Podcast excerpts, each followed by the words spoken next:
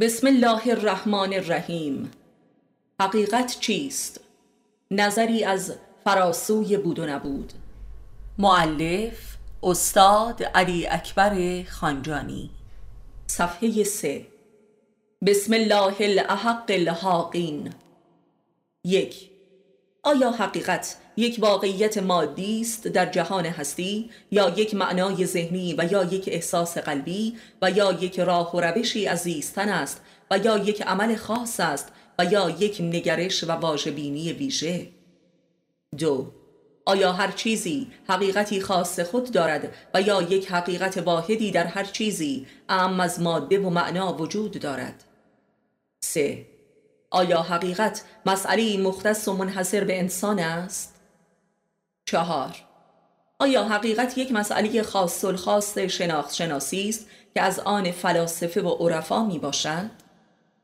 پنج. در نزد عموم مردم حقیقت عبارت است از واقعیت وقایع و لذا مترادف است با راستگویی و صداقت و بیریایی، واقعیت بیپرده. لذا در نزد مردم حقیقت امری مربوط به بشر است و انسان اهل حق همان انسان بیریا می باشد، ولی در نزد متفکران و خاص آنهایی که حرفشان تفکر است حقیقت چیزی یا در ذات واقعیت و یا در ورای آن است. شش. معمولا در نیمه دوم عمر و خاص در دوران کهولت مسئله حقیقت در نزد هر بشری عام از عالم و عامی حس و معنای دیگری دارد و کل مسئله زندگی و هستی انسان را در جهان مد نظر دارد. حقیقت زندگی چیست؟ حقیقت وجود چیست؟ حقیقت انسانیت چیست؟ در اینجا حقیقت مترادف با راز و یک معمای عظیم است.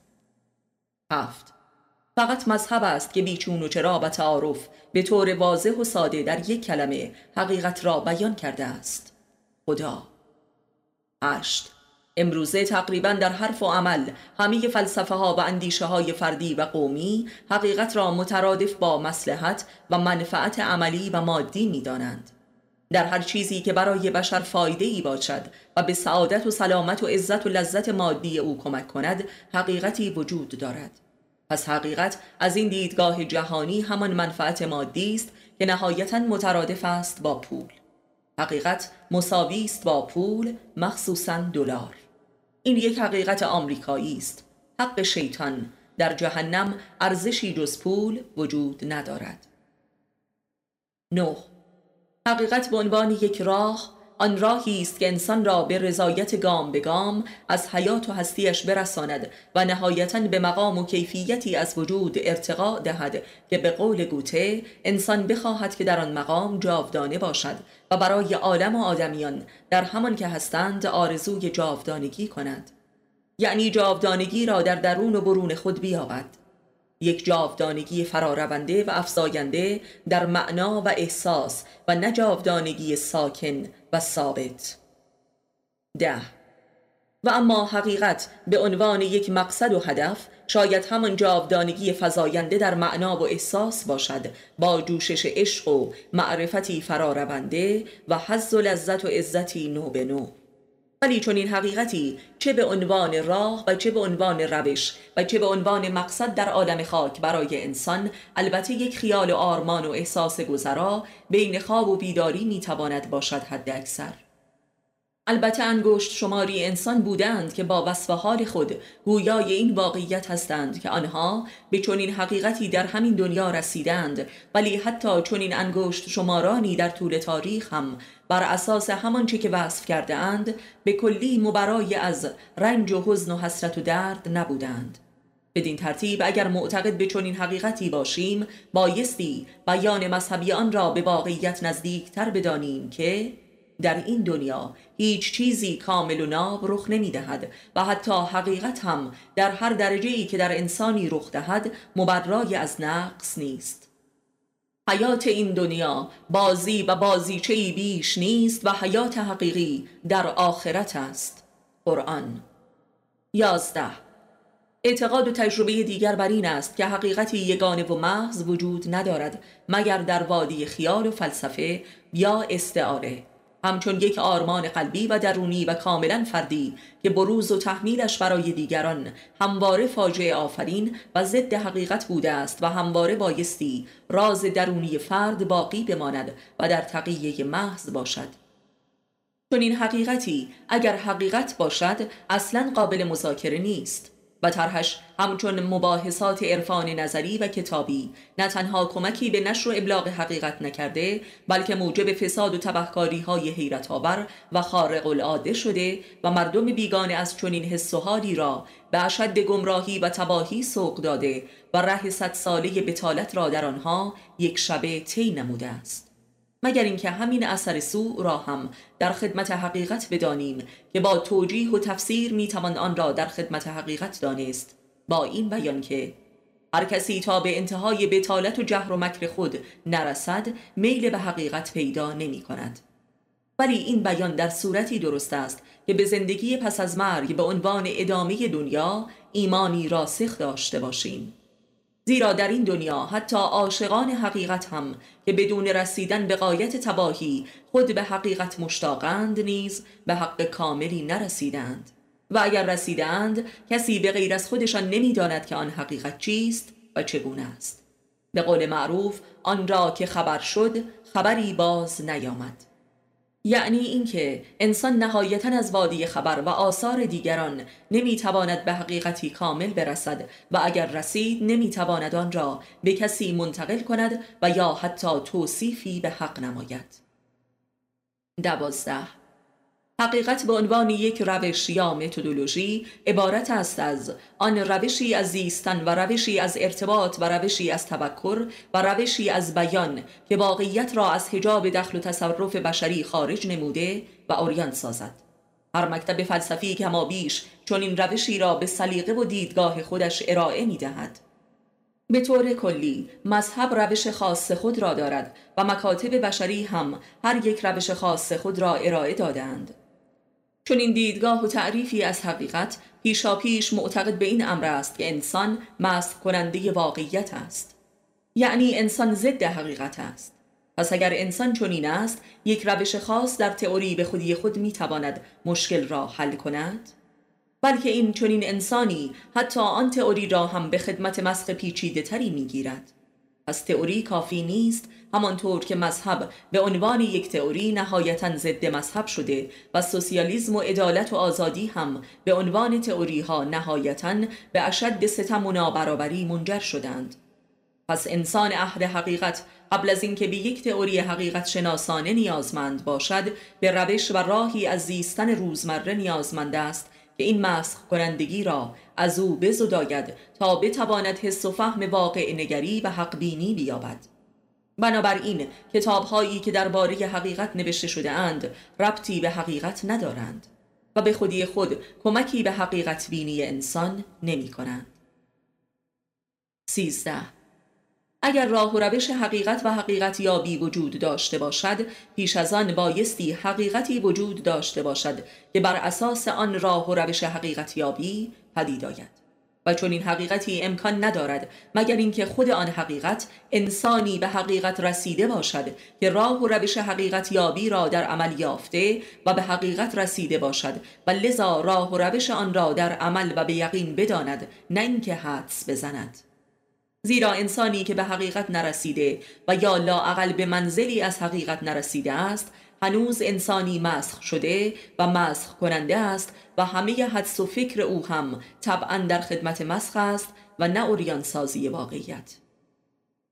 چهارده، عرفان و خاص عرفان اسلامی و ایرانی جمعاً بر این امر متفق القولند که خود انسان حجاب حقیقت خیش است و باید از میان خیش برخیزد. در اینجا انسان به عنوان کانون ضدیت با حقیقت و دشمن اصلی و بلکه تنها دشمن حقیقت است و در عین حال تنها تشنه حقیقت است. از این دیدگاه حقیقت همان سر الاسرار است که هر عارفی به زبان استعاره و الفاظ و امثال هزار توی خود اشاراتی به حقیقت می کند که هر کسی می تواند مطابق میل خود از آن برداشتی کند و اصلا خود عارفان سرگشته و دیوانه کوی حقیقت هستند که به همان شدت که به آن عشق می‌ورزند از آن مینالند و خون دل می‌خورند. حقیقتی که عارفان از آن دم میزنند در نزد اکثریت مردم چیزی بیگانه و گاه اکراه آور و جنون آمیز است و لذا اکثر مردم از عارفان بیزارند و گاه به آزار و قتل آنها همت میگمارند و آنها را ضد بشریت و ضد منافع بشری میدانند و این احساس مردم با تعریفی که عارفان از حقیقت میکنند موافق است. پانزده. در فرهنگ غرب و لاتین حقیقت به معنای راستی و درستی است و کلا در فرهنگ عامه بشری در مشرق زمین هم مترادف با همین حس و معناست و برای همین حقیقت و صداقت به هم بسیار نزدیک است و نخستین نشانه اهل حق بودن و حقجو بودن راستگو بودن است و این نشانه چندان هم بی ربط نیست، زیرا انسان راستگو شرش کمتر است. در اینجا میتوان حقیقت را در نزد اکثر بشریت مترادف با خیر و خوبی و اعتماد و صمیمیت دانست که زندگی دنیوی را در روابط اجتماعی آسانتر میکند، زیرا کانون خطرها و ضررها و زجرهای هر فردی در رابطه با دیگران است و این دیگران اساساً نزدیکان هستند.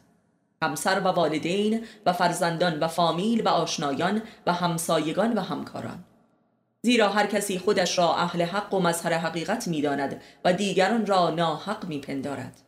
بنابراین حقجویی عموم بشر نه در رابطه با خود بلکه در رابطه با غیر است. حقیقت غیر کجاست؟ این سوال در عمل این گونه است که غیر حقیقت کجاست؟ گویی که هر کسی حقیقت خود را نیز در یک غیر جستجو می کند و نه در خودش الا عارفان. و نهایتا هم حقیقت خود در یک غیر پیدا می شود، در یک انسان عارف، انسانی که حقیقت خود را در خودش یافته است. شانزده. حقیقت یک شی به خودی خود هرگز میلی قلبی و جدی و حیاتی و فعال در انسان پدید نیاورده است، الا فقط به عنوان یک بازی فکری که معمولاً به جنونهای به اصطلاح هنری منجر می شود و نهایتاً در آبستره به عبث می رسد و بازی ختم می شود، مثل ادبیات جادویی یا نقاشی کوبیسم و سورئالیسم و آبستره و یا سینمای تخیلی مالیخولیایی. هفده. حقیقت به عنوان یک جدیت انسانی و پویا که از سر نیاز روحانی باشد و نه شکمسیری و عیاشی و تخدیر همواره در رابطه با سایر انسانها مطرح بوده است. اگر هم حقیقت یک شی جدی شده است درباره یک انسان و در رابطه انسان هاست، مثل حقیقت اماکن متبرکه و معابد و قبر بزرگان و یا اشیای باقی مانده از انسان های گذشته. هجده. پس انسان پنهان کننده حقیقت خودش و هر آنچه که در اطراف و احاطه اوست می باشد. لذا اگر حقیقت در نزد عامه بشری با راستگویی پیوندی درجه اول دارد درست است، زیرا راستگویی نخستین گام و آشکارترین عمل برای آشکار ساختن حقیقت خود و محیط و شرایط خود است. میل ذاتی هر انسانی برای دانستن واقعیت زندگی انسانهای نزدیک به او و سپس دانستن واقعیت باطنی این انسانها یک میل حقیقت جویانه است که راستگویی نخستین گام برای رسیدن به این میل است. پس نه تنها عرفا و بلکه عوام هم غریزتاً حقیقت را در انسانها جستجو می کنند و نه در اشیا و حتی نه در آسمان. حقیقت جویی آسمانی بشر یک حقیقت جویی تعارفی و کورکورانه و عقیم و فرساینده است که به سرعت به عبث می انجامد و مبدل به برخی رسوم عبادی کور و اکراهی و تشریفاتی می شود و هیچ معنا و وجدانی را در بر ندارد و یک حقیقت جویی منافقانه بوده است که هیچ احساسی را بر نینگیخته است که منجر به معرفتی درباره حقیقت شده باشد، بلکه فقط ابزاری برای معیشت و سیاست و ریاست و یا تقلیه روانی بوده است. نوزده. هرگز بحث و تفکری جدی درباره اشیای حقیقی و غیر حقیقی به وجود نیامده است و البته این امر به خودی خود دال بر آن نیست که اشیای حقیقی و غیر حقیقی وجود نداشته باشد، ولی سنت حقیقت جویی بشر هرگز درباره اشیا گزارشی ندارد بلکه تماما درباره انسان هاست و اگر درباره معانی و مکاتب و مذاهب و معارف گوناگون این سنت بسیار گزارش دارد آن هم مربوط به بانیان آن است و نه به خودی خود آن مفاهیم. مثلا یکی از موضوعات فراوان و همه‌جایی حقیقت همانا واژه و معنای خداست که این بحث اساساً مربوط به این نکته است که خدای کدام پیامبر یا عارف و یا حتی خدای کدام یک از انسانهای اطراف ما حقتر است و خداتر است و اصلاً خداست یا نیست، و یا اینکه مثلا آزادی از جمله موضوعات درجه اول مخصوصاً در تاریخ جدید جهان است که بر مدار حقیقت انسان میچرخد و گاه مترادف با خود حقیقت قرار داده شده است و بحث و جنگ‌های فراوان بر سر این امر است که آزادی مطرح شده از جانب کدام فیلسوف یا سیاستمدار و یا کدام ملت و تمدن و مذهبی بر حق‌تر است و به حقیقت انسان نزدیک‌تر است و یا اینکه انسان را به حقیقت می‌رساند. دعواها همواره بر سر انسان‌های برحق و برحق‌تر بوده است، نه حقیقت‌های برتر. و این به آن معناست که حقیقت محل بروزی جز انسان ندارد، همانطور که محل خفایی هم جز انسان ندارد. بیست. البته هر شیئی و هر ذره‌ای دارای حقیقت خاص خودش می باشد، ولی این حقایق ثانویه می باشند و محصول حقیقت بینی انسان در خودش و در سایر انسانها می باشد. و این یک حقیقت است که هر کسی که خود را شناخت دیگران را هم شناخت. بیست و یک. با هر حس و دیدگاهی این یک راه و روش حقیابی است که شناخت حق خیشتن همان میزان شناخت هر حقیقت دیگری می باشد، زیرا دیگری همواره محصول من است، زیرا من دیگر است و دیگر من است، حق دیگر من و حق من دیگر. بیست و دو. همواره حق دیگری وجود دارد غیر از حق من، یعنی بی نهایت حق درباره من وجود دارد. به تعداد انسانها و نیز اشیایی که در جهان هستی وجود دارند و به تعداد مخالفان و رقیبان من برای من حق وجود دارد و هر یک مظهر حقی از من هستند. از حقیابی راه دوست داشتن است، دوست داشتن غیر من. بیست و سه. ضد حقیقی ترین حقیقت در نزد فلاسفه بوده است و در آثارشان، در نزد هگل و فارابی و ارسطو و کانت و ابن رشد و امثالهم، زیرا آنها به طرز حیرت‌آور و مسخ کننده‌ای چنان آنچه را که غیر حقیقت می‌دانستند را عین حقیقت جلوه دادند که هیچ عامی شیطان صفتی تا این حد جادوگری نمی‌داند و این جادوگری آنها اساساً متوجه خودشان بود تا دیگران، یعنی گویی اینها خدایان خودفریبی بودند در روشنایی روز. اینها به واسطه فکر و قلم خود به مسخ طلسم‌گونه‌ای از باور خود دست زدند و امر واضح و کاملا آگاهانه‌ای را به طرز مالیخولیایی بر خود مشتبه نمودند. تمام آثارشان بیانگر این است که اینهایی که نوشته‌اند غیر حقیقت است و حقیقت برتر از اینهاست. ولی به ناگاه به خودشان و به پیروانشان این امر مشتبه شد که حقیقت همانا شناسایی غیر حقیقت است و هر شناخت غیر حقیقت همان حقیقت است، یعنی باطل شناسی مترادف با حقیقت شد. یک چنین طلسم خودفریبی و جنونی برای عامه مردم در قلمرو باورهای مذهبی رخ داد، ولی نتیجه عملی این هر دو یکسان بوده است و این است که همه این فلاسفه حقیقت پرست در عمل به پرستش و پیروی از سلاطین و جبرهای زمانه پرداختند همچون عامه مردم، یعنی برای این دو طلسم حقیقت عملی در زندگی دنیا مترادف شد با منفعت عملی که در پرستش کانونهای قدرت دنیوی قرار دارد. اشرافیت، جاهلیت موجه، سلطه پرستی و نهایتاً اسارت غرایز جانوری. بیست و چهار. حالا که حقیقت در این دنیا غیر قابل دسترس است، پس بپردازیم به پول. این عاقبت علمی و عملی بخش عظیمی از حقیقت جویی بشر بوده است و حقیقت این است که نتیجه دروغین و غیر حقیقی است و حاصل بشری است که کمترین میلی به حقیقت ندارد، الا اینکه در نزد وی حقیقت همان پول است و جز پول حقیقتی نه وجود دارد و نه میل دارد که در جای دیگری حقیقی باشد، و اگر هم ببیند با پول آن را می‌خرد و مبدل به پولش می‌نماید.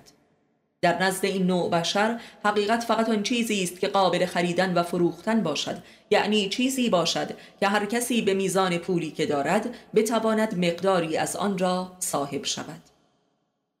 بیست و پنج. حقیقت اگر حقیقت است و حق است، بایستی مثل آب خوردن قابل وصول و حصول باشد. این هم حس و توصیفی دیگر از حقیقت در نزد برخی از بشر است. به نظر ما این احساس و تعریف از حقیقت و حقیقت نزدیکتر است تا آن تعریفی که حقیقت را غیر قابل وصول می داند و در آسمان جستجو می کند، و یا آن حقیقتی که بایستی به واسطه زجر و ریاضت و با کسب پول کلان به دست آید که به هر حال رنجاور است. بیست و شش. حقیقت این است که حقیقتی وجود ندارد. این هم حس و توصیفی دیگر از حقیقت در نزد بشر مدرن است.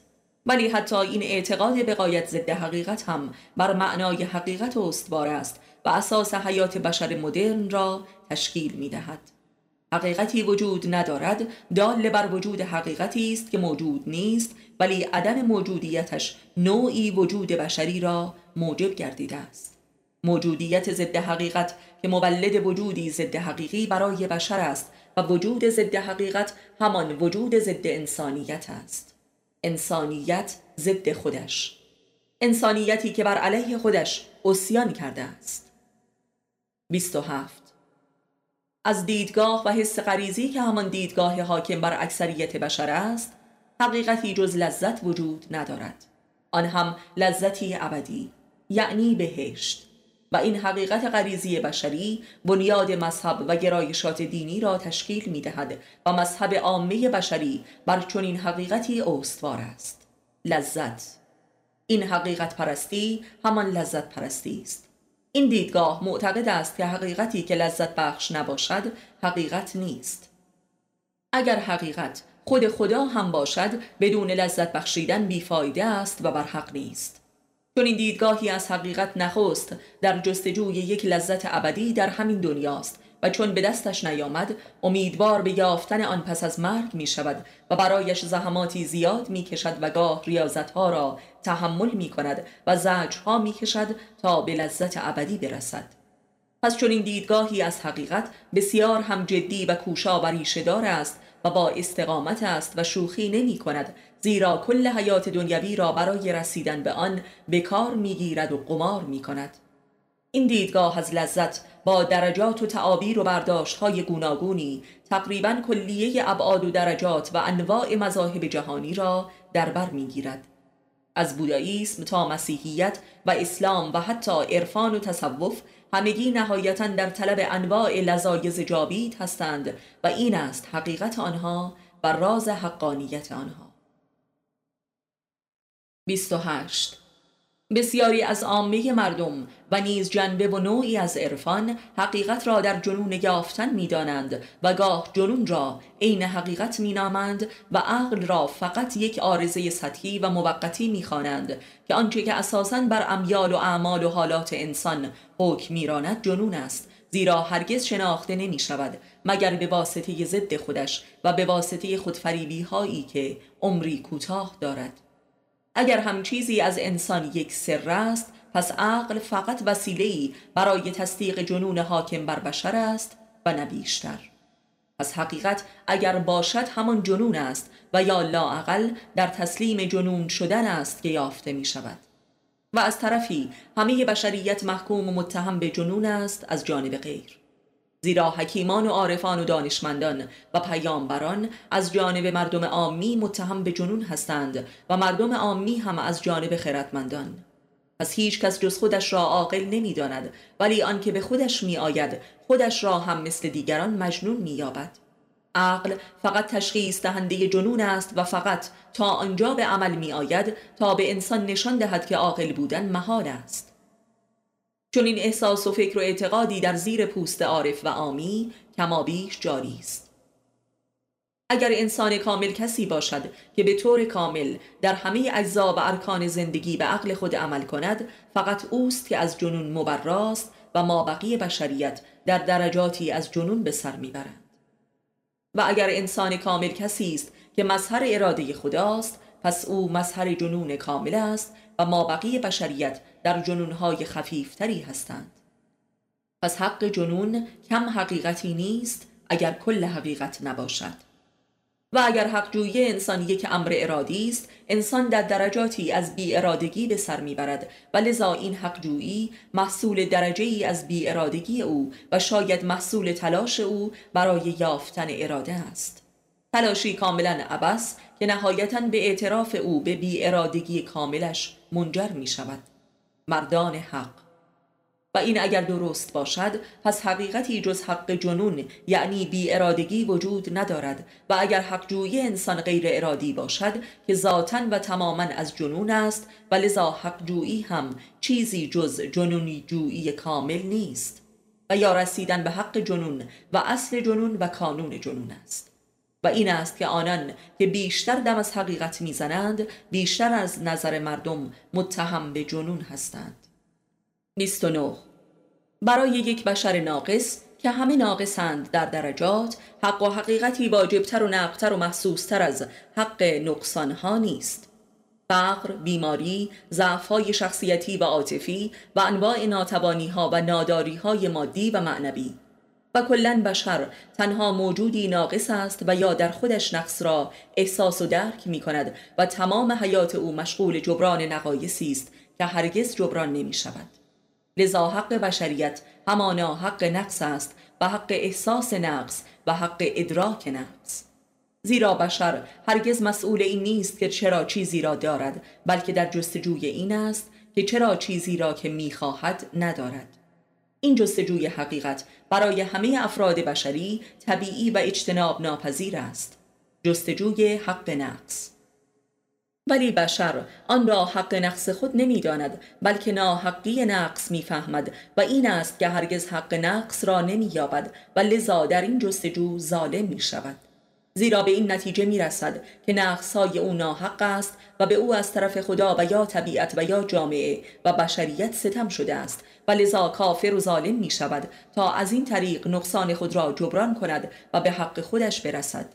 ولی هرگز چنین جبرانی اتفاق نمی افتد و بلکه بر شدت و انواع نقص او افزوده می شود.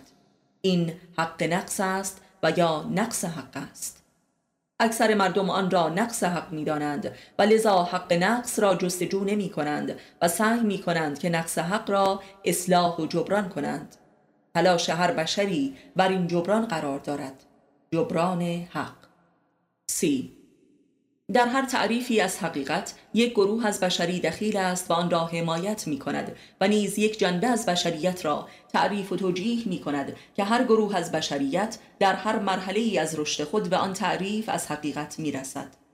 هر تعریفی از حقیقت تحریفی از حقیقت است و تلاشی برای جستجو و درک حقیقت و لذا نشانه‌ای از حقیقت است.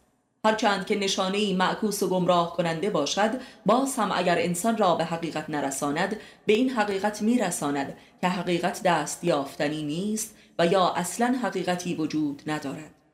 به هر حال انکار حقیقت نیز نشانه‌ای از حقیقت و حقجویی انسان است و انسان از این جستجو رهایی ندارد.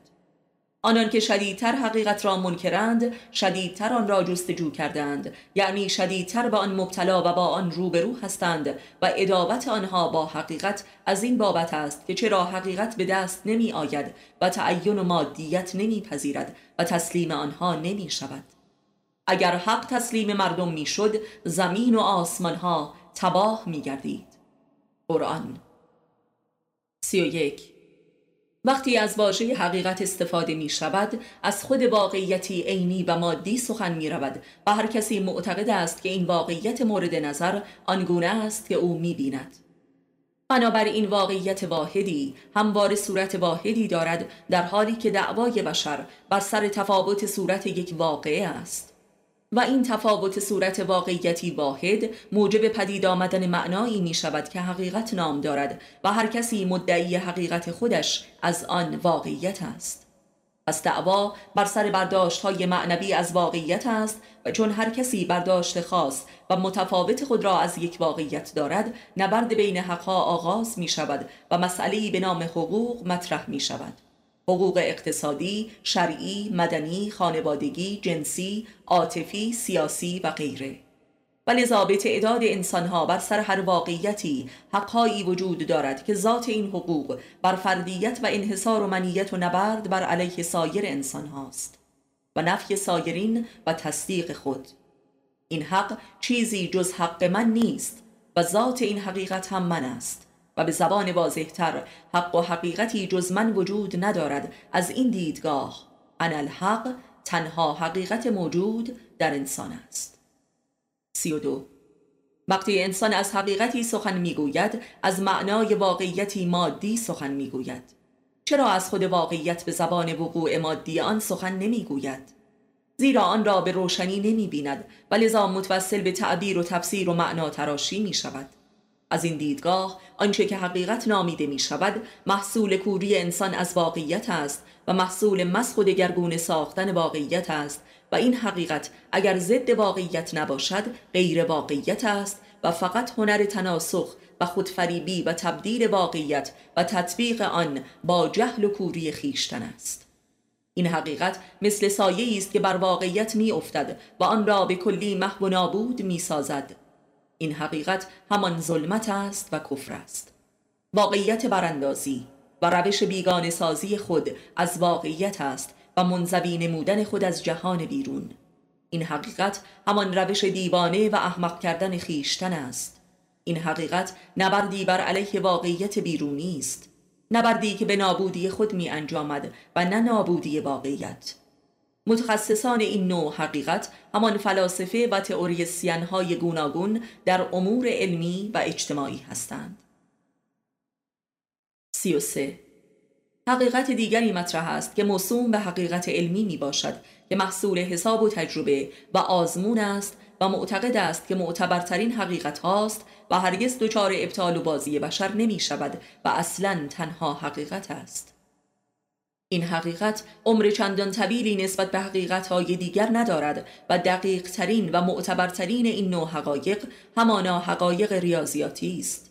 در این دیدگاه از حقیقت هر عددی به مثابه یک حقیقت است و هر فرمول ریاضی نیز یک حقیقت است و هر علمی که بیان ریاضیاتی دقیق‌تری داشته باشد به حقیقت نزدیکتر است و نهایتاً ریاضیات مظهر حقیقت است. زیرا غیر قابل تبدیل ترین و غیر قابل تفسیر ترین درجه از منطق می باشد و انسان را به مادیت واقعیت ها متصل می سازد و امکان خودفریبی نمی دهد و واقعیت غیر قابل مسخ می نماید. از این دیدگاه این حقیقت بر سایر حقیقت ها در حال پیروزی است. واقعیت عبارت است از ماده محاسبه شده.